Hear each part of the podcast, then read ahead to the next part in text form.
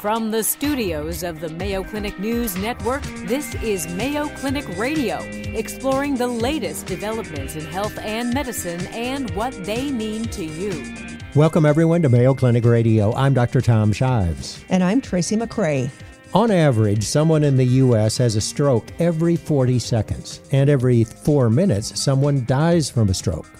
The most common type of stroke occurs when the blood supply to part of your brain is interrupted or reduced, depriving your brain of oxygen and nutrients, and within minutes, brain cells begin to die. Prompt treatment is crucial to minimize brain damage and potential complications from a stroke. On today's program, we'll learn more about stroke and stroke prevention from a Mayo Clinic expert. Also, when and why you might need a cardiac stress test. And we'll have tips for being a good mental health consumer. All that, along with this week's health and medical news, right after this.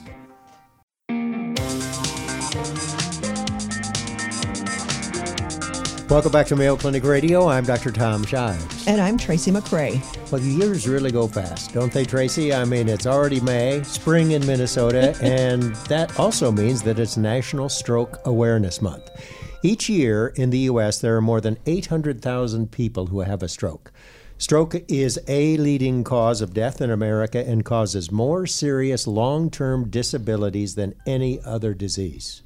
I'd like you to read the next part. the older you are, the more likely you are to have a stroke. The risk of having a stroke more than doubles each decade after the age of 55. So, we should all be aware of the warning signs of stroke and the importance of getting to the hospital quickly.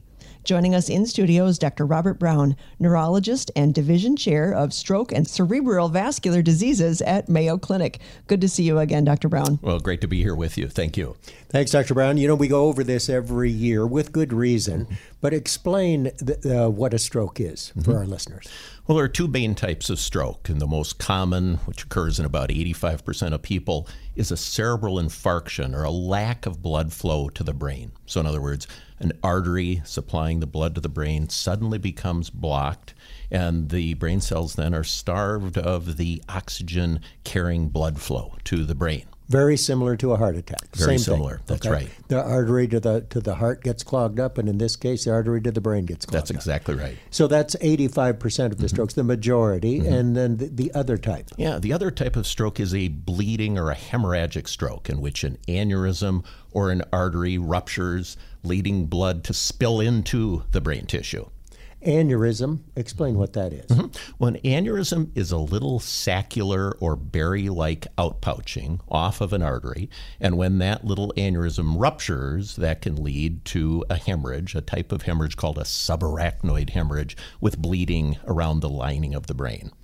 All right, one other one TIA. Mm-hmm. Explain that. Yeah, TIA stands for transient ischemic attack. Transient means it comes and goes ischemic, meaning a lack of blood flow, and attack, sudden onset. So a TIA is a stroke like symptom that is transient. Now, the important issue, though, is if a person has the sudden onset of symptoms, we'll talk about a moment in a, in a moment, even if that goes away, it's a very important warning sign of a potential future risk of stroke in the days or weeks that follow. So, how does that happen? Mm-hmm. I mean, why does a TIA happen? Mm-hmm. I mean, it's like it gets clogged and then gets unclogged. You stated it exactly correctly. What will happen is an artery will come blocked, but the body has its own system to try to break down clots where they don't belong. So that's exactly what happens. Is a small clot is present in an artery, but the body breaks it down, the blood starts to flow again, and the symptoms go away. I love it when you come on the show because it always makes me think of my relatives. Oh. And I've said this many times when you've been on the show, but both sides of my family tree who had, I'll use my finger quotes, they would just say, oh, it's just a spell, just had a mm-hmm. spell, it was a bad day. And it was only when I started interviewing you that I realized what was happening is that they were actually having many strokes. Well, and the story you mentioned, Tracy, is unfortunately so common. That mm-hmm. is, that people will have spells, as mm-hmm. they call them, or what are truly TIAs, and they'll ignore them because the symptoms will have resolved. And so better. they'll think, oh, I'm back to normal. I don't mm-hmm. need to worry about this. I don't want to quote, I don't want to bother my doctor, end quote. Uh, but very importantly, that is a key warning sign of a future risk of stroke. So don't ignore those transient symptoms. On the list of things that kill people, uh, hasn't a stroke dropped a little bit? It has, and stroke is now the fifth leading cause of death. And we're pleased that with some advances in treatment as well as in treatment of risk factors for stroke, the death uh, caused by stroke is continuing to decline somewhat. All right, let's talk about the risk factors. List them off. Yeah. Well, I mean, and aren't they pretty much the same risk factors as for heart disease, heart attack? That's exactly right. Uh, plaque formation in an artery, the risk factors for that are the same for heart arteries or the brain and neck arteries. And those key risk factors include high blood pressure, cigarette smoking, diabetes, elevated cholesterol. Those are the big four. And then there are others, including a sedentary lifestyle without much, if any, exercise, obesity, certain uh, sleep disorders, obstructive sleep apnea, and heavy alcohol use, and then certain cardiac conditions, an arrhythmia of the heart, atrial fibrillation, another risk factor for stroke. Well, what about family history? Yeah. Because when I talk about all of these family members that had spells, how important is that for me? Yeah, great question, Tracy. And there are both genetic conditions that can lead to occurrence of certain types of stroke in a family, but then also some of the risk factors I just mentioned. High blood pressure, elevated cholesterol, diabetes as an example, those can run in a family as well. I want to zero in on alcohol yes. for just a minute because there was a recent study uh, published in the Lancet Medical Journal that debunked previous claims that one to two drinks per day might protect against stroke. Rather, this new article, this new uh, study said that moderate drinkers, I assume that's one to two drinks per day, increase their risk of stroke by 10 to 15 percent. Increase their risk of stroke. Yeah. So, uh, what's the story? Well, there's been a great deal of interest over the years in terms of whether alcohol at a very low level could actually lessen the risk of stroke and heart attack. And by low level, meaning less than one alcoholic beverage per day for women, less than two per day for, for men and particularly concentrating on wine. Red wine mm. is a potential protective issue. But it ends up that the data supporting that protective effect is pretty soft, and it's really? unclear truly if there is a, any protective effect. But the story that you just mentioned, Tom, is that when it comes to even uh, alcohol use levels just slightly above those low levels I just mentioned, may only not only not be protective but may be harmful in terms of the risk of stroke and heart attack. So I think the key take home point from that study is we're continuing to learn that alcohol use even in relatively low levels probably is not protective and anything above that one alcoholic beverage per day for women and two per men may actually be harmful when it comes to heart attack and stroke. So all in moderation. all right, we want to talk about the, the, the warning signs. And it used to be you would come on the program and you'd talk about fast. But I recently saw a new list, a new warning sign list. So, so where are we? Well, I think the FAST acronym is still the easiest one to remember. Okay. And FAST stands for facial weakness or facial droop, A for arm weakness, S for speech slurring, and T for time. Every minute counts, and if you have the onset of symptoms, seek emergency care immediately. All right, I like that other list too, though. Sudden trouble speaking, sudden trouble seeing, sudden trouble walking, sudden one sided weakness, mm-hmm. and sudden severe headache. Mm-hmm. So, exactly. and these came from the Stroke Association too, didn't they? Probably both of them. Exactly. The FAST is the acronym, just a way of remembering it. And the symptoms and signs that you just mentioned, Tom, are a little bit more of a comprehensive list. The bottom line is the sudden onset of difficulty doing something walking, inability to see, weakness on one side of the body, numbness on one side of the body, difficulty understanding others, sudden, unexpected headache, unlike anything you've ever had before. All of these are signs and symptoms of stroke. May is National Stroke Awareness Month. Our guest is an expert on stroke, Dr. Robert Brown. Time for a short break, but when we come back, we'll talk about how they diagnose a stroke. And as Dr. Brown just mentioned, we'll talk about treating a stroke and how important it is to get to the hospital quickly if you think you're having one. You're listening to Mayo Clinic Radio on the Mayo Clinic News Network.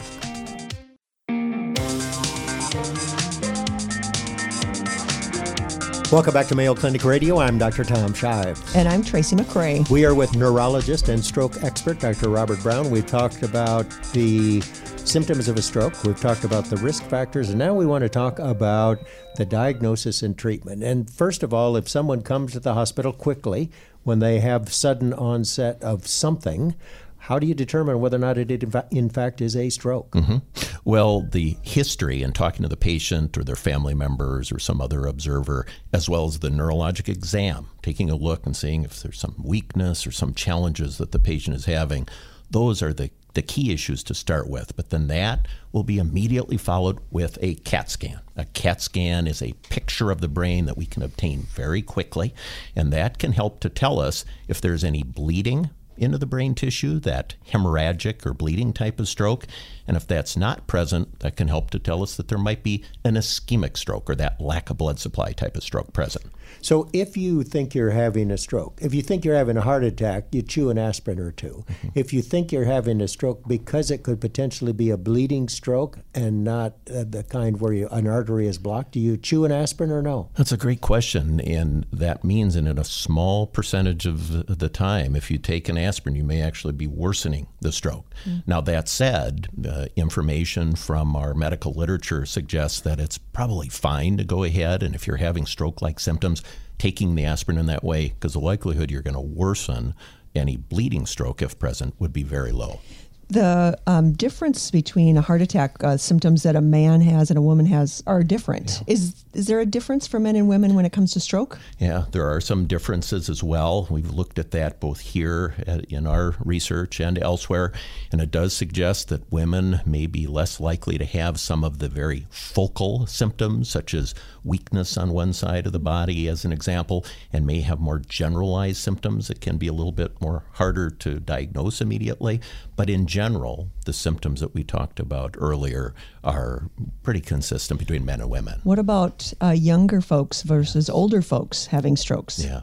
Uh, well, it brings home the point that stroke can occur at any age, even though it's of higher occurrence as we get older.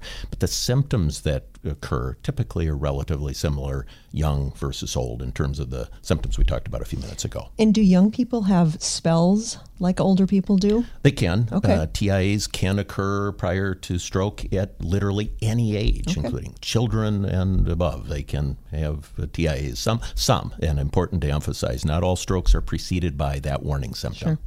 All right, we've made the diagnosis. What happens next? Well, it's a it is an exciting time when it comes to stroke treatment, and I remember back. I think I first had the opportunity to visit with you both about 25 years ago, it's and probably that, true. Yeah, and so I was looking back, and at that point in time, we were still in the infancy in terms of acute stroke treatment.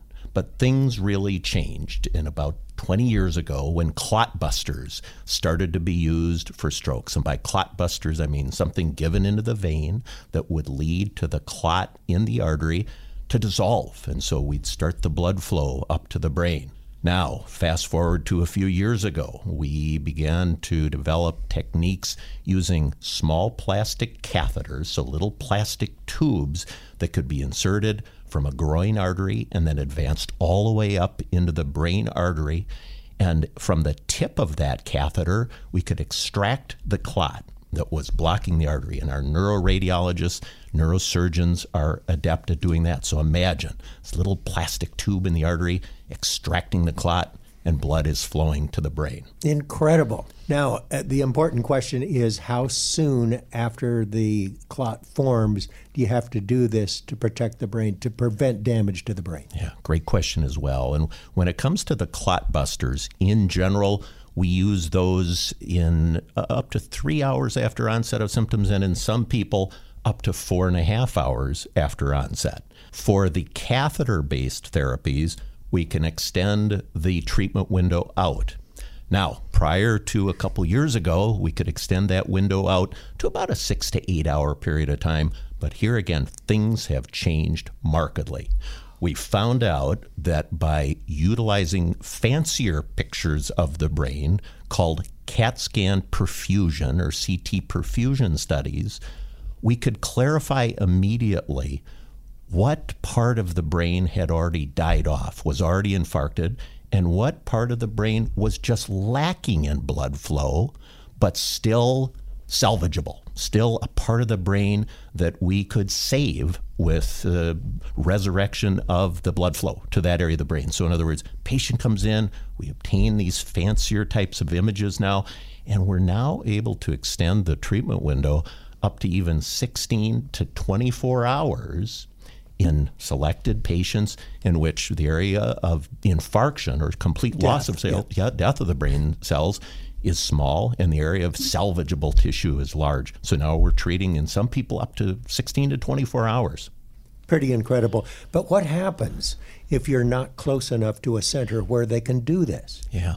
Well, many areas of the country and uh, outside of our country as well have what are called telestroke networks, in which one can present to one's local hospital and via an audio and video connection to a major medical center be able to connect with a neurologist, review the patient's situation, even see the CAT scan, and make a decision whether we should go ahead, start the clot buster therapy there, and then have that patient transport via helicopter to a medical center where those catheter based therapies may be available. So everybody's got the clot buster.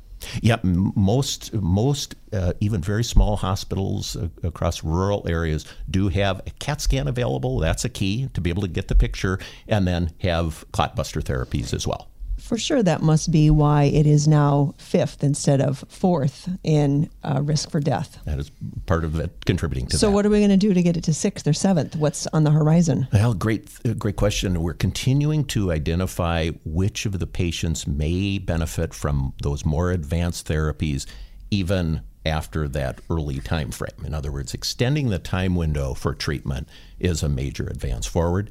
And interestingly, now there's some information that suggests we may be able to use clot busters even beyond the four and a half hour period by using a little bit fancier imaging, the CAT scan or MRI scan that I alluded to a few minutes ago. All right, so now we know what you do for a stroke where it's caused by a clot. Yeah. But what about the one that's caused by hemorrhage, hemorrhaging blood vessel? Yeah. Well, the bleeding types of stroke, the hemorrhage uh, type of stroke, those continue to be a significant challenges. And there are some of those patients that can be treated surgically by actually extracting the clot. A neurosurgeon goes in, excises the clot but that's a selected group of people, and others of those with hemorrhagic types of stroke we really rely on optimal nursing and physical therapy type of care. But I should mention that's an area of neurology here again that we're working uh, on uh, extensively to try to clarify which of those hemorrhagic strokes may benefit from even new and different types of surgical approaches. But are you even likely to survive a hemorrhagic stroke? Yeah. Well, oftentimes a hemorrhagic stroke will survive long enough to get to the hospital, mm. be able to get the CAT scan done and be able to have some urgent care. And I should say there's tremendous amount of research being done to try to determine if there are new innovative types of surgical procedures that may be able to treat those bleeding types of stroke. So they actually take the blood out of the brain to take the pressure off. Exactly right. And I should mention too, aneurysm rupture types of strokes, there are tremendous advances there. The survival following aneurysm rupture now is much better than it was even 20 years ago. Well, May is National Stroke Awareness Month, stroke a leading cause of death and disability in this country. Our thanks to Dr. Robert Brown, neurologist and division chair of stroke and cerebrovascular diseases at Mayo Clinic. Dr. Brown, thanks so much for being well, with us. thank you so much for having me back again. I appreciate it. Still to come on Mayo Clinic Radio, what's a cardiac stress test and why would you need one? And tips for being a good mental health consumer. Coming up, the latest health and medical news with Vivian Williams. You're listening to Mayo Clinic Radio on the Mayo Clinic News Network.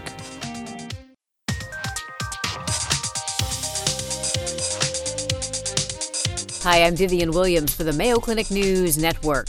A case of conjunctivitis, also known as pink eye, used to mean a trip to the doctor's office, antibiotics, and keeping your child home from school. That's no longer the case. Dr. Marcy Billings, a Mayo Clinic pediatrician, explains what parents should know about this common viral infection.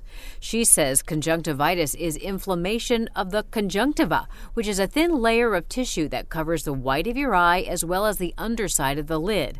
That can lead to inflammation of blood vessels, which tends to lead to redness. Dr. Billings says most cases are caused by a virus, the same virus that's causing your common cold. Common symptoms include redness in one or both eyes, itchiness or grittiness in the eyes, and drainage. Treating pink eye no longer includes the use of antibiotics. Viruses, as we know, don't respond to antibiotics, says Dr. Billings. So start with supportive care. Use a cool compress on the eye and consider using artificial tears. It also means you don't have to keep your child home from school. Dr. Billings says you would send your child to school if they had a runny, stuffy nose as long as they were able to participate in normal school activities. Pink eye or viral conjunctivitis is no different. You also can manage and prevent the spread of the virus with good hand hygiene. Wash hands often, don't reuse washcloths, and change pillowcases often. Check with your healthcare provider if you have concerns, if symptoms don't improve after three days, or if your child has eye pain or visual changes. For the Mayo Clinic News Network, I'm Vivian Williams.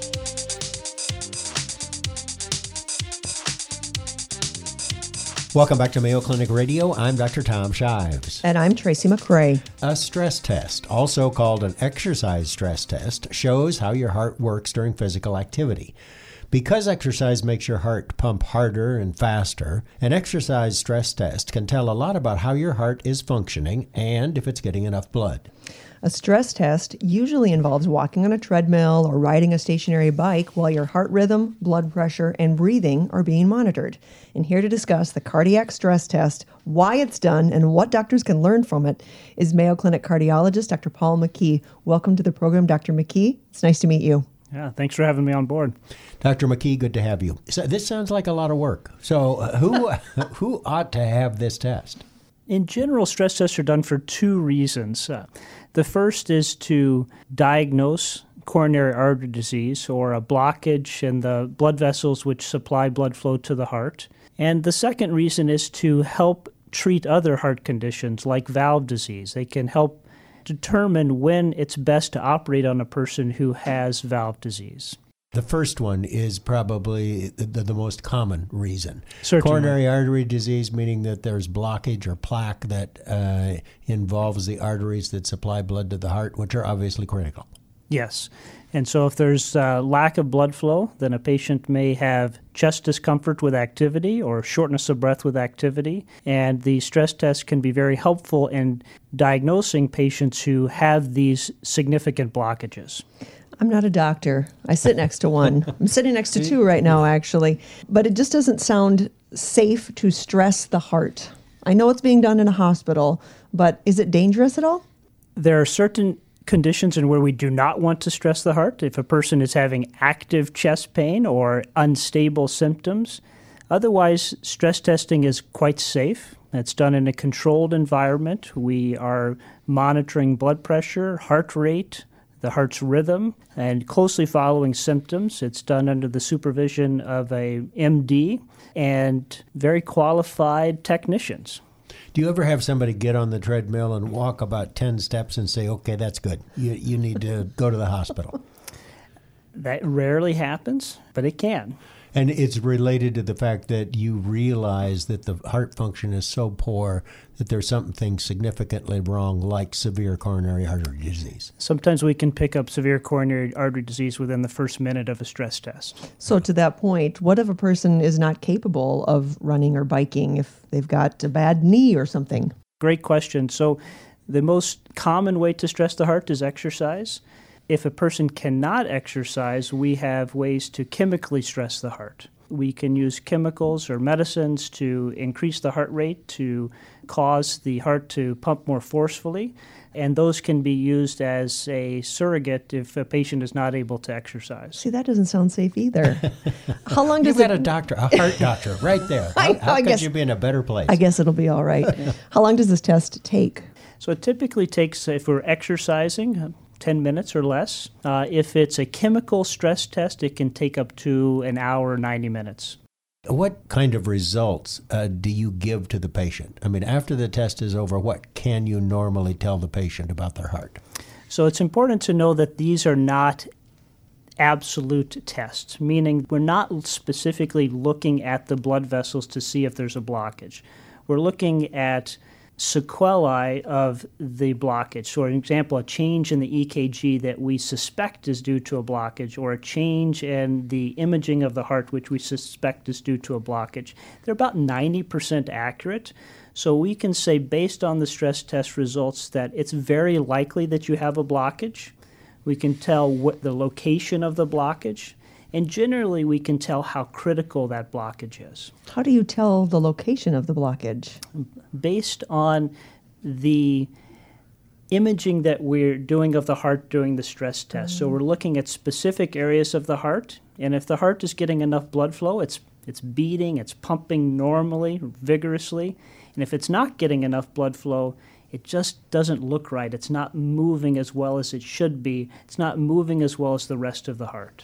And if that if that were the case, that you saw something where you suspected fairly severe coronary artery disease, to confirm that, then you would probably next step do an angiogram, where you would put some dye in there and you could actually see where the blockage was and how severe it was. If the clinical situation is severe enough or the stress test is severely abnormal, yes, typically the next step is to actually directly visualize the blockages with a coronary angiogram.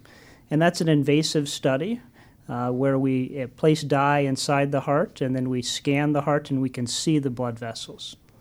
How do you explain the situation where every once in a while you hear about somebody who died suddenly? And they said, you know, or their spouse says, just last week he was in for his physical exam and had a stress test and everything was fine. Yeah. So it's, that's a great question. And, and if, if we're looking at patients who have heart attacks, those are caused by blockages, but typically they are relatively small blockages that don't cause symptoms, even with exercise. And those blockages very quickly burst. And they go from a, a mild blockage to 100% occluded, 100% blockage just in the snap of a finger. And so we cannot detect those types of blockages on a stress test because they're quite mild. Um, and so that's where we see that situation someone who may be asymptomatic and then have a heart attack unexpectedly. Yeah. And you mentioned valvular disease and that it, it would help you uh, determine what and when to treat that. Can you expand on that? So, if a patient has a severe valve abnormality, but they're having no symptoms, often the risk of surgery or fixing the valve outweighs the benefit. If it's unclear if a patient is having symptoms due to the valve disease, we can put them on a treadmill and say, geez, how far can you walk? How far can you exercise to determine if a person is truly asymptomatic or not? We can also assess the blood pressure response and the rhythm, as you mentioned earlier, which can lead us towards surgery or continued observation. And what is what is it that gets you to the point of needing a cardiac stress test? I mean, is this something you say, well, it's my, I haven't had a physical for five years, and I suppose now I'm going to have to do this? Or is there something going on that would lead you to this point? So, great question. So, typically, stress tests are done when a person is having symptoms, and symptoms would be chest discomfort, shortness of breath, chest pressure, those types of things we do not routinely do stress tests on asymptomatic patients. Patients who have no symptoms, there's really not a good indication to do a stress test. All right, the main indications chest pain, shortness of breath, those are the two big ones. Those would be the two big. And are most of these tests ordered by the general practitioner, the internist, or the family physician, or do you have to see a cardiologist first to determine if you really need it? Many uh, family medicine, general internal medicine doc, order these uh, studies. Often, if there's a question about is the study indicated or what's the best type of stress test, our family medicine doctors or internal medicine doctors will call us and we can help uh, move them in the right direction. The cardiac stress test, it's a uh, test that could give us a lot of information. Mayo Clinic cardiologist Dr. Paul McKie, thanks so much for being with us. Thanks for having me. We're going to take a short break. When we come back, we'll discuss how to be a good mental health consumer. You're listening to Mayo Clinic Radio on the Mayo Clinic News Network.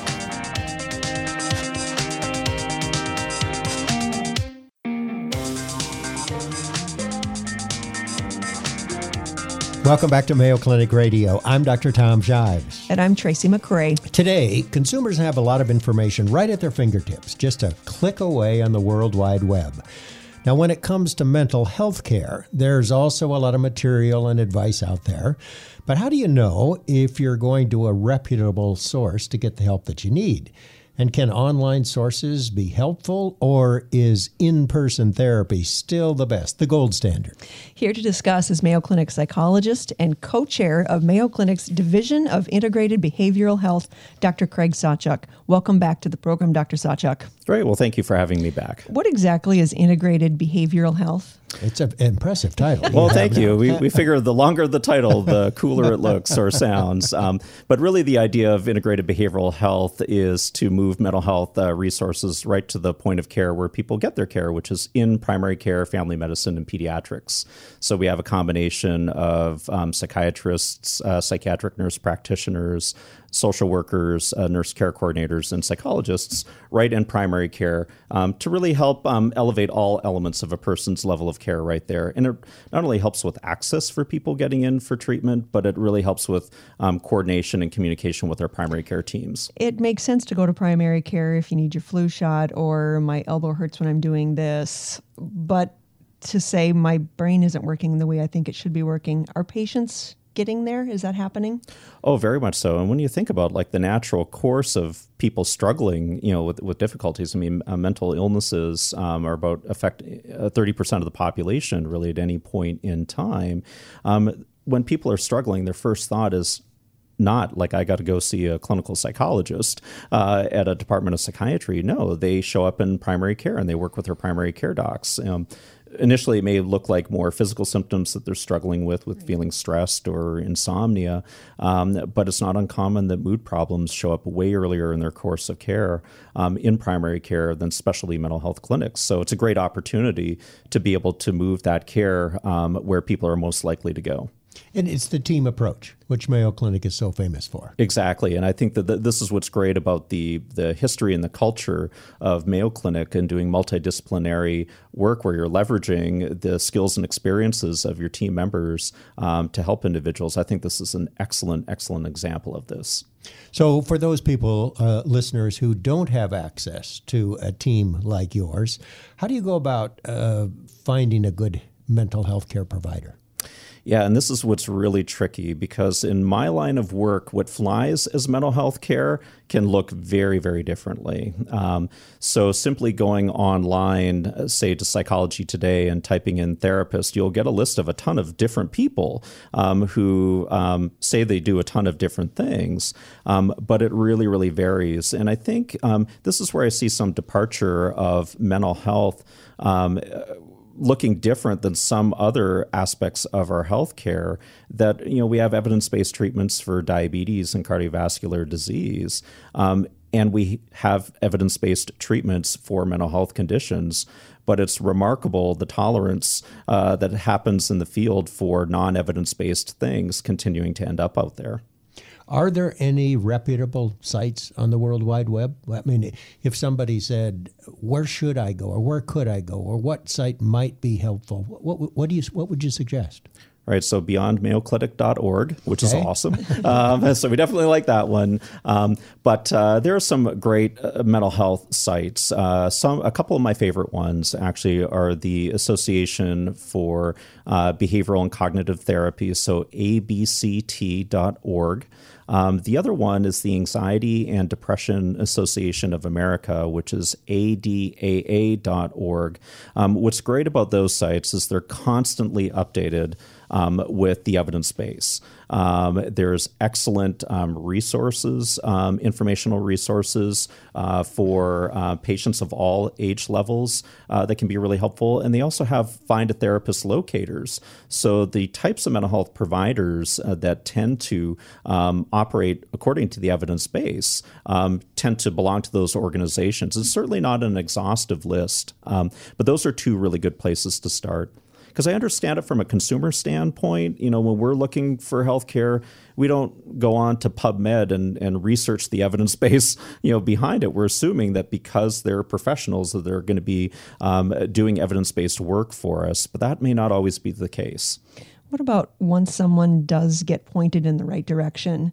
Um, often, when you go to see a doctor, you want to find out what's wrong, what's what's wrong. But when you go to see someone for mental health, okay, okay, finding out what's wrong, that's fine and important, but what to do with that information and how to go forward.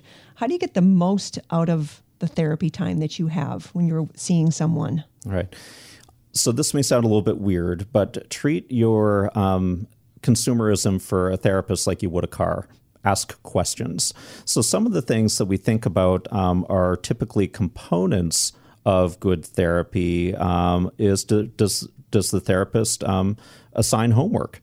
Is there actual work you need to do in between session? Um, setting up treatment goals. What are the progress towards treatment goals? How do we know that we're moving in the right direction? Is there actual structure um, to um, what they do over the course of a given session? Because we think of um, there's a variety of different psychotherapies out there, and um, there are two factors that we tend to pay attention to. One are what are called non specific treatment effects. These are just the things that are shared across all different kinds of therapies, like support and empathy. Um, coming into a professional office, it gives all those psychological features of this person knows what they're doing. But then there are the specific or the active treatment effects, and that comes from the science, the things that we know that can be helpful. So we take anxiety disorders, and, and on the show we've talked about this before, is the number one treatment for clinical anxiety is exposure therapy. However, that tends to be the least likely utilized treatment principle that's out there. A lot of times, when uh, patients are coming in with anxiety disorders, people may be doing relaxation strategies, which are helpful to a tiny little bit, but exposure therapy is our most important element. So, kind of knowing what the evidence base is can be really helpful. And that's why, as a consumer, um, if we can get educated from some of these online resources, then you can ask the right questions when you're interviewing a provider. That's perfect. You need to go to someone who knows what they're doing and is knowledgeable in the condition that you have. Exactly, and and you shouldn't stand for any less.